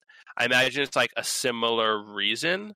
Um, seems to me like maybe C9 just wasn't aware that he they couldn't even sign content creators. Yeah. And so it got out. Someone from Riot, I'm sure, saw the tweet and then called them up and was like, "Hey guys, can't be doing this." That must have been a really unfun conversation for both sides. Um, I'm sure nobody was happy about that. but- It's tough for the kid because he has nothing to do with it. Like he may he probably doesn't know the rules. No, right? no, And He didn't do anything yeah. wrong. I'm it sure was just I'm a sure he- misunderstanding. yeah. he had to i don't know what his relationship is with his parents um, but i'm sure he had to be like convince his parents where it's like hey this is a great thing for me i'm really excited for it this could be a big step in my professional career and then all of a sudden have it the rug pulled out from Yeah. you and i know i know um, jack the the owner of cloud9 has even said something like uh, we'll be ready we'll be waiting for you when you turn 15 or whatever it is yeah. um, so it's not exactly like he's just being left out in the cold, but it's still not not fun for anyone involved. Yeah, yeah. And look, hopefully, I don't. I have never never watched his stream. Maybe I'll check it out later. But if he's a good enough streamer for C9 to sign him, hmm he's probably making a few bucks already. So Yeah, yeah. I think he he has something like thirty thousand followers on Twitter and a few more on on Twitch. I'm not sure exactly what, but he's definitely successful um, in his own right. Yeah. Um. So yeah. So what about this? I think you added this actually. The thoughts on franchising and franchise leagues and what the future hold for those. Yeah. Um. I am really curious to, as I've, you know, will continue to follow the pro scene, but really curious to see where where the franchising model ends up. I think they've done a really good job in the LCS, kept it small. I expect that they will, you know, expand it in the relatively near future. Um, I don't see why they wouldn't. The Overwatch and Call of Duty leagues, I'm just, I, I, I don't. To me, it seems like they should have been, they should have been a little bit, they should have started a little bit smaller, like LCS did. Mm-hmm. Um, I think the the buy-in price puts a puts a lot of stress on the organizations to pay that kind of money uh, when they're not most are not established brands with ongoing revenue streams already. I have a pretty good sense of, you know, if 80% of revenue is from sponsorships, I have a pretty good sense of what TSM is doing. I would assume we're in the top three in esports. If you're even that much money, if that's your only revenue stream, you're not, and you're in the Call of Duty League, it's going to be tough. And none of the Call of Duty League teams or Overwatch League teams, you know, had that established brand. I guess Call of Duty is changing a little bit now. There's some recent news today with Optic, right? Um, I think that it's probably changing, but like Overwatch has got to be really tough. It's just not as popular of a game anymore. It, not as popular as uh, the league as LCS is. So, mm-hmm. um, I really hope that there's not a a bunch of investors and sponsors who are like, "Hey, what did I just sign up for? Why aren't I getting any value?" And I hope they don't lose a lot of money. And then there's kind of a negative um, uh, ripple effect throughout the industry. Yeah, buyers remorse from all for these partners. Yeah, from all accounts, it sounds like Johanna Faries, who's running Call of Duty League, and I believe now is taking over Overwatch League, League has done a phenomenal job. And so I hope that will bring more sustainability. Look, we're still in a point where um, their success impacts everybody else, and it's not as um, like the industry isn't as fractured as or, or as separate as NBA, NFL, MLB is. Yeah. In the sense that if a team in the you know in Major League Baseball doesn't do well, it doesn't impact the success of a NBA team right now, especially if you're an outside investor, you hear esports, you think it's all the same thing. No one really has the sense of like, oh, games are different. You have different players for each each game, really. So to that extent, uh, I, I, I really hope they do well because it will impact everybody else. Yeah. Um, what do you think the the motivation behind somebody like Activision is to set that buy-in price so high for um, their franchising opportunities when the obviously the goal of their league is to promote the game. Like, why would you want that barrier of entry being so high? Is it just a revenue thing, or is there some other work at play there? I I really don't know the answer to that question because it's a small portion of the revenue. It's one-time revenue. It's not recurring. Yeah. It's a small portion of that company's overall revenue. Very small. I don't think it really impacts you know their earnings statements when they're on quarterly calls. So I'm really not sure why it's that high. I think it should be something. I'm not saying you give it out for free, mm-hmm. but I think it's really expensive. Um, a lot of the people who signed up, a lot of the investors, you know, signed up for that league. I don't know if they were really aware of how the revenue or you know how the business model would play out or maybe they had different expectations. Here's a good example. I saw um, Guild Esports. You're familiar with the group in in England. Okay, they went public. It's like backed by David Beckham. They went public on the London Stock Exchange a couple weeks ago. There's a big pushback in the industry because they hadn't really done anything yet. They had, didn't have any teams. They just signed a, a fairly good Valorant team though, but I think what stood out when I looked at the deck was like their sponsorship projections were astronomical. Like in double digits in year two, double digit millions in year two. And I'm looking at it like I know the majority of teams in any other league, whether it's Overwatch, Call of Duty, or LCS, aren't making that kind of money. So it's really difficult if you're a team that like people haven't heard of. You're not even they're not even in a franchise league to be making that. So security that franchising provides, um, it's got to be tough to be paying those kinds of annual fees to Activision Blizzard just for being in the league. Yeah, I really I'm curious. I would love to find out what or like what the think just what the thinking was behind those those numbers and those decisions. Real quick, because I wasn't familiar with with Guild Esports before you brought them up. Um, and you said that they went pub- public on a stock exchange. Is that the first instance of an esports organization going public and you can buying buying shares in them? Because I, no. I don't know if I'm familiar with any other. I believe Astralis did within the last year or two. There's some other like esports companies, not like mm-hmm. teams.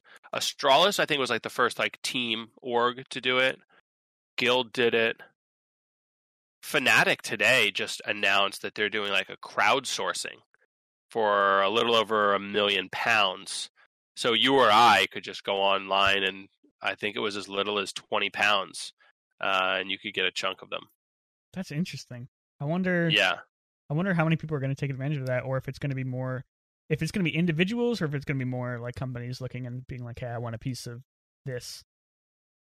For Fnatic, uh, so they just announced a ten million dollar raise, mm-hmm. and I believe, if I'm not incorrect, ten million dollar raise and one point three million dollars in or pounds, sorry, in crowdsourcing that they're going to have available. So they got a lot of the big investors. No, there could be some other investing group that didn't get in that wants to buy it. I'm sure the terms for those shares are not very favorable to an investor mm-hmm. or to like a you know more of a, a corporation or a venture capitalist coming in. Um, but I don't know. I'm curious. I haven't I haven't taken a look at the page yet. For somebody who's not familiar with with that sort of uh, arrangement, what what type of uh, return on investment would like an individual see? Would it just be sort of like a I want to support my favorite team and this is sort of like how I'm doing that, or what what is coming out of this? Question. Um, I don't know what kind of liquidation rights you have as a as a crowdfunding investor. Mm-hmm. So typically, some of the other value um, propositions for you know investing in one of these organizations would be that there's some exit at the end, right? There's some way to exchange your investment into cash. Like how how are you going to get that money back? You can sell the shares uh, on like a secondary market. Your company can IPO. They can raise money again, and the new investors want to clean up the cap table and buy shares from old investors or something like that. I have no idea what they've set up for the crowdfunding part of it. Um, I imagine it's a lot of people who are like, I just kind of want to do it. I want to support Fnatic, and twenty dollars is really not a ton of money. Yeah. So I think you're gonna they're gonna see a lot of um a lot a lot of people trying to get a piece of it.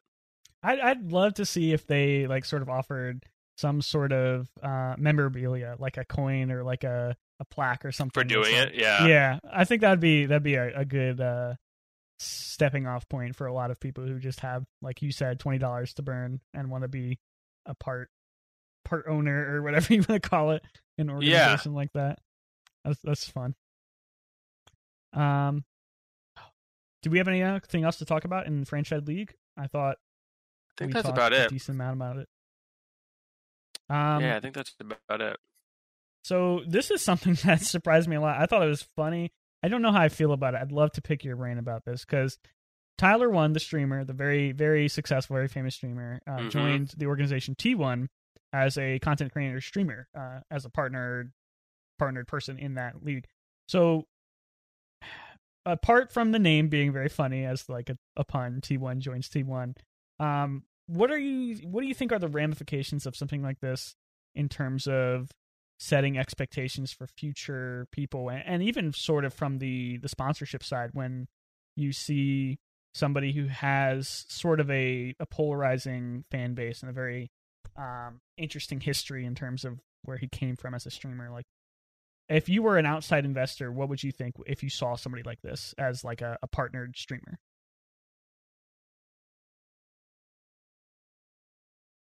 Um, you, well, you want to understand how he's contributing to um, revenue for T1. hmm Sponsorships is is one part of it. I would assume he's probably not doing a lot of sponsorships. I don't think he really likes it. Um, I don't think he does a ton on his own already. Not because he can't garner them. Like he could get a lot. He's got a huge following. Yeah, he's polarizing, but there's people who absolutely love him, and he's really entertaining. So plenty of brands are going to look past that. Now, you might not be getting, um, you know, a family insurance company right away, but that's okay. Like, there's plenty of other money for him to make. Second, though, is how he is going con- to contribute to T1's Twitch deal, which is, I think, really where the money is. So, most of these teams, you have a deal with Twitch, is contingent contingent on how many streamed hours you have. I think it's per month. He brings a huge amount of content. So when they go and they, you know, when T1 goes to Twitch and tries to package all of their hours to get a better rate for the advertising money that's spent, adding him in there probably, if he didn't already have a really good rate already, probably gets him a better rate. Frankly, I think that is maybe the only reason why he would want to join an org is to get him a better rate because he's already a powerhouse on his own. hmm So if if that's why he gets more money, T1 gets more money, it's a win-win for both of them. you just you just shed a lot of light on something that I wasn't even thinking about in terms of why a company would sign sign a content creator like this in terms of like what their return is. Um so is this something that happens a lot in terms of, of sponsoring streamers where where they're looking into um deals directly with Twitch? Uh, so I mean, think about Ninja had the deal with Mixer, and now Twitch. Doctor Disrespect is at YouTube.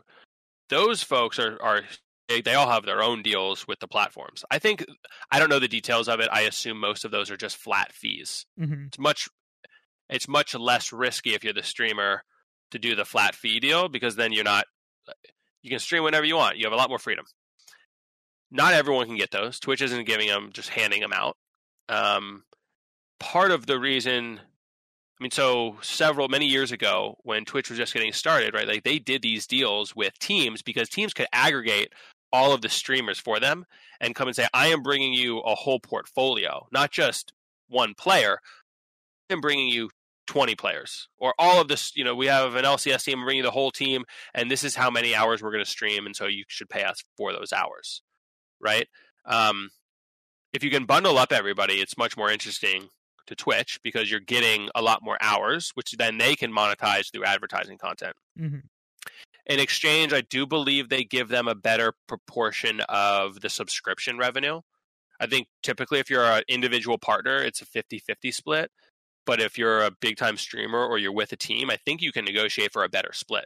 Yeah, I've heard that as well. So that's why, yeah. So if you're someone like Tyler, again, I think he's probably getting more than 50 50 anyway. But if he has more power then, and T1 has more power to negotiate with Twitch if he's a part of their network. okay, that's really interesting. Um, Um, so who else just did it today? Um, NickEh30 just signed with Luminosity. really? Uh huh. Huh. That was just, I mean, a couple hours ago. he I would imagine it's for the same reasons. he transitioned from YouTube to Twitch, right? Or am I am I confusing him with somebody else? Um, yes, he did. He was on YouTube. When did he make that switch? Maybe about sometime within the last year. I want to say Yeah, I- he I was on YouTube was. though. hmm He was Yeah. he was very big. He was one of their larger content creators, especially for He was. So that's that's actually a big Yep. loss for YouTube. Um, it's funny that you mentioned the team wide contract with Twitch thing because that sort of triggers a memory from a very very very long time ago in the League of Legends scene. Um, I forget which team it was. It might have been SKT. Uh, they had an exclusive contract with uh, a Chinese streaming service. I think it's Azubu or something similar uh, like that, where they Mhm. weren't allowed to stream on Twitch. Uh, they were only allowed to stream on this one platform. And when they made that switch, when they were allowed to, they were released from that contract. Uh, it was a major event in, in Twitch and in the league uh, community because everyone was excited, like, oh, I can finally watch um, whoever it was, whoever Yeah. the pro is on Twitch. Um, so that's a good example. I completely forgot about that when we were talking about this.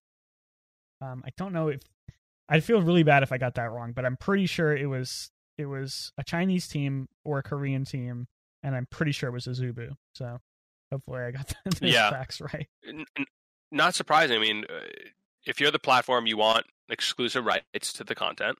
hmm Um, it look, it's no different than I'll use another sports example. It's no different than ESPN paying for the rights to Monday Night Football. You know, they're the only ones that can broadcast one of the most watched games of the week.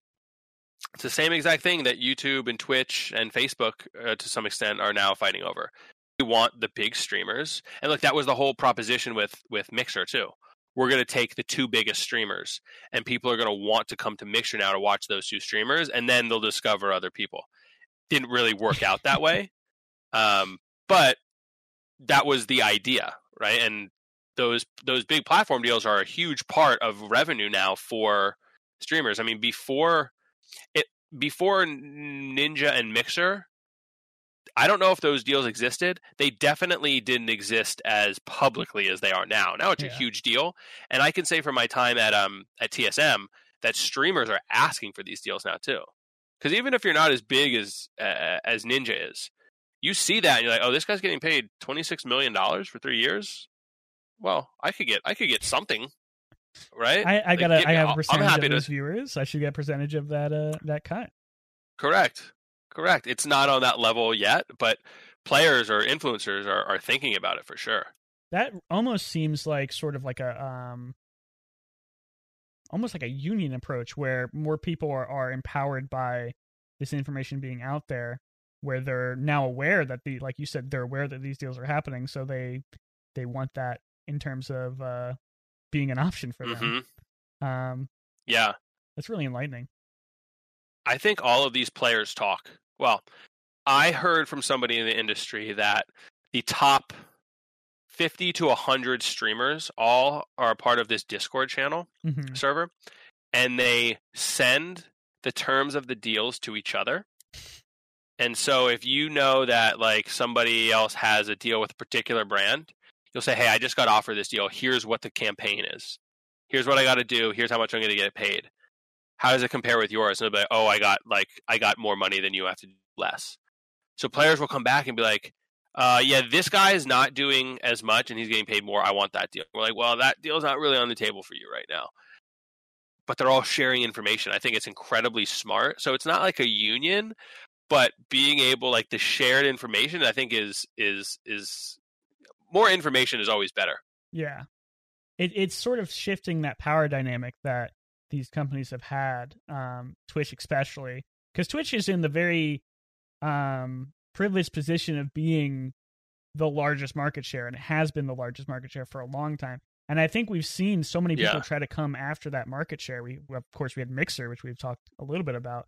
Um, that was a powerhouse of a company. Microsoft backed that for billions of dollars, billions of dollars, and it it it the plug got pulled. It was around for a while, a few years at least, but it died, and that's really really unfortunate for um anyone who wants to be a competitor of, of Twitch because when Mixer dies, pretty much the entire, even if it was a small amount of that market share, a lot of that probably went back to Twitch. Even though I know they focused on trying to transition people over to Facebook and transition people over to Mhm. whatever other company. Um, and it's really a shame because I think Twitch does do a good job in a lot of things, but I think they do deserve good competition. And I think the more Yeah. companies that are able to give them that good competition, the better.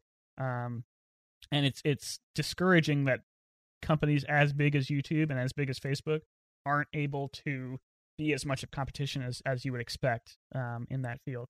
That's that's something that I it blows my mind every single day I think about it.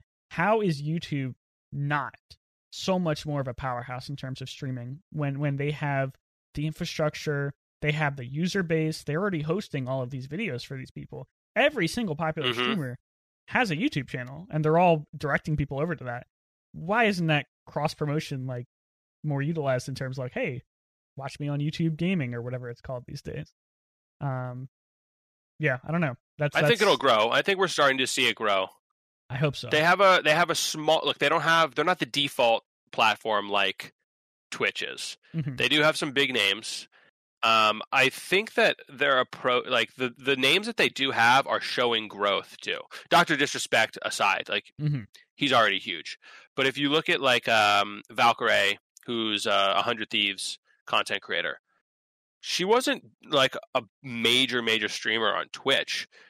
I see often she's breaking 30, 40,000 concurrents. Mm-hmm. So she's found a really great community, or the community has moved over there, and she's continued to grow. I'm sure with the support of the YouTube team. Um, I'm sure the discoverability on YouTube is really sharp because they're really great at you know uh, distributing content when you watch just their their VOD content mm-hmm. there. Um, so if you're a smaller streamer and you're saying, well, and you're thinking to yourself, should I just get lost in the mix that is Twitch, or should I move over to a platform like YouTube where I can be, you know, maybe I'm the same size or a little bit smaller, but the pond is smaller for now. Yeah. And so you can really start to shine just by seeing people like Valkyrae do that. I think that's going to be um, part of the approach. They, I think they can also, I think because of what um, what YouTube, the infrastructure they already have, they can outlast uh, Mixer. Yeah, I think I think you're right. I think I think not that my perspective means much in terms of this, uh, but I think the mark of real success for a platform like YouTube streaming would be if they have sort of like a homegrown talent come up where somebody gains yeah. fame on YouTube streaming and becomes this sensation in the content creation community. Um, because yep, yep. as of right now, it does seem like a lot of their high content creators, even if they have grown a lot on YouTube, it seems like most of them are coming over from another platform, which I think is fine. I mean, that's how you grow any platform. That's the only reason way you're going to be able to get market share against something like Twitch. But it's definitely not encouraging in terms of like if you can share that success story, it will encourage a lot more people to be like, maybe I will start out on YouTube instead of Twitch, or maybe for sure I'll start out on all platforms and choose which one is more successful for me. Because Twitch does have exclusivity uh, agreements for their affiliates, but you don't have to be an affiliate to stream on Twitch. You can stream on Twitch and other platforms concurrently. Um, that's something that I I, mm-hmm. I like. I, again, my advice doesn't mean a lot in this uh, circumstance, but I definitely encourage people to try streaming on multiple platforms concurrently before they make a decision to become exclusive to yeah. one. Because there's see no downside. Yeah, see see if you get any growth. Yeah, and then it's like throwing three hooks onto a fishing rod. Um, you might not catch anything at the end of the day, but at least you have two additional chances at it. Um, yeah. W- one thing I was talking to a friend who's a more social media content creator. Mm-hmm. Um, small YouTube presence, no live streaming. So she started on Instagram and developed a big following, kind of like fitness, yoga, just call it like lifestyle. Mm-hmm. Maybe sometime late last year, probably about a year ago, she started on TikTok and has blown up on TikTok. Yeah. And one of the things she said was the TikTok team is so helpful. Like she has people that she can call or reach out to, and they are responsive and will help her, whether it's creating the content, um, telling her about new trends that are happening. It's almost like a customer service person that works directly with her. Mm-hmm. And so she's not even in the gaming sector. I know from experience the gaming team at TikTok is also awesome and they do the same kind of stuff. Um, TSM built an insanely quick, uh, insanely fast uh, presence on TikTok, and actually just won an award for their TikTok um, their uh, account because of how uh, attentive the TikTok team is. So if I, I, don't think that's any different if you're a live streaming platform either.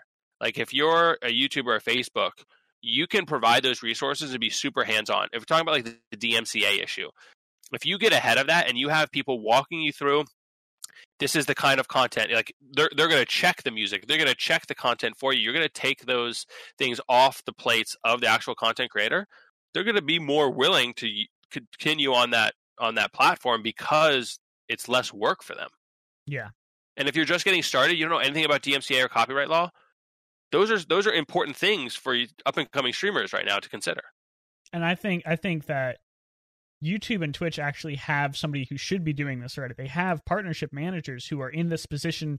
It like this should be what they're doing, but again, my perspective, I don't have firsthand experience, but from what I've heard, it's not it's not happening. These partnership managers or whatever the equivalent role at YouTube is, um, they're either hard to get a hold of, they're not providing the support they need, they're not really doing like what you said these these TikTok managers are doing, where they're not working with the streamers. They're more of just being like a point of contact, which is almost next to useless in some of these situations. Um, so I think maybe Twitch Yeah. and, and YouTube and Facebook have a lot to. I don't know. Facebook may be doing it well because I know they have they have um, a few content creators who do speak very highly of the platform over there.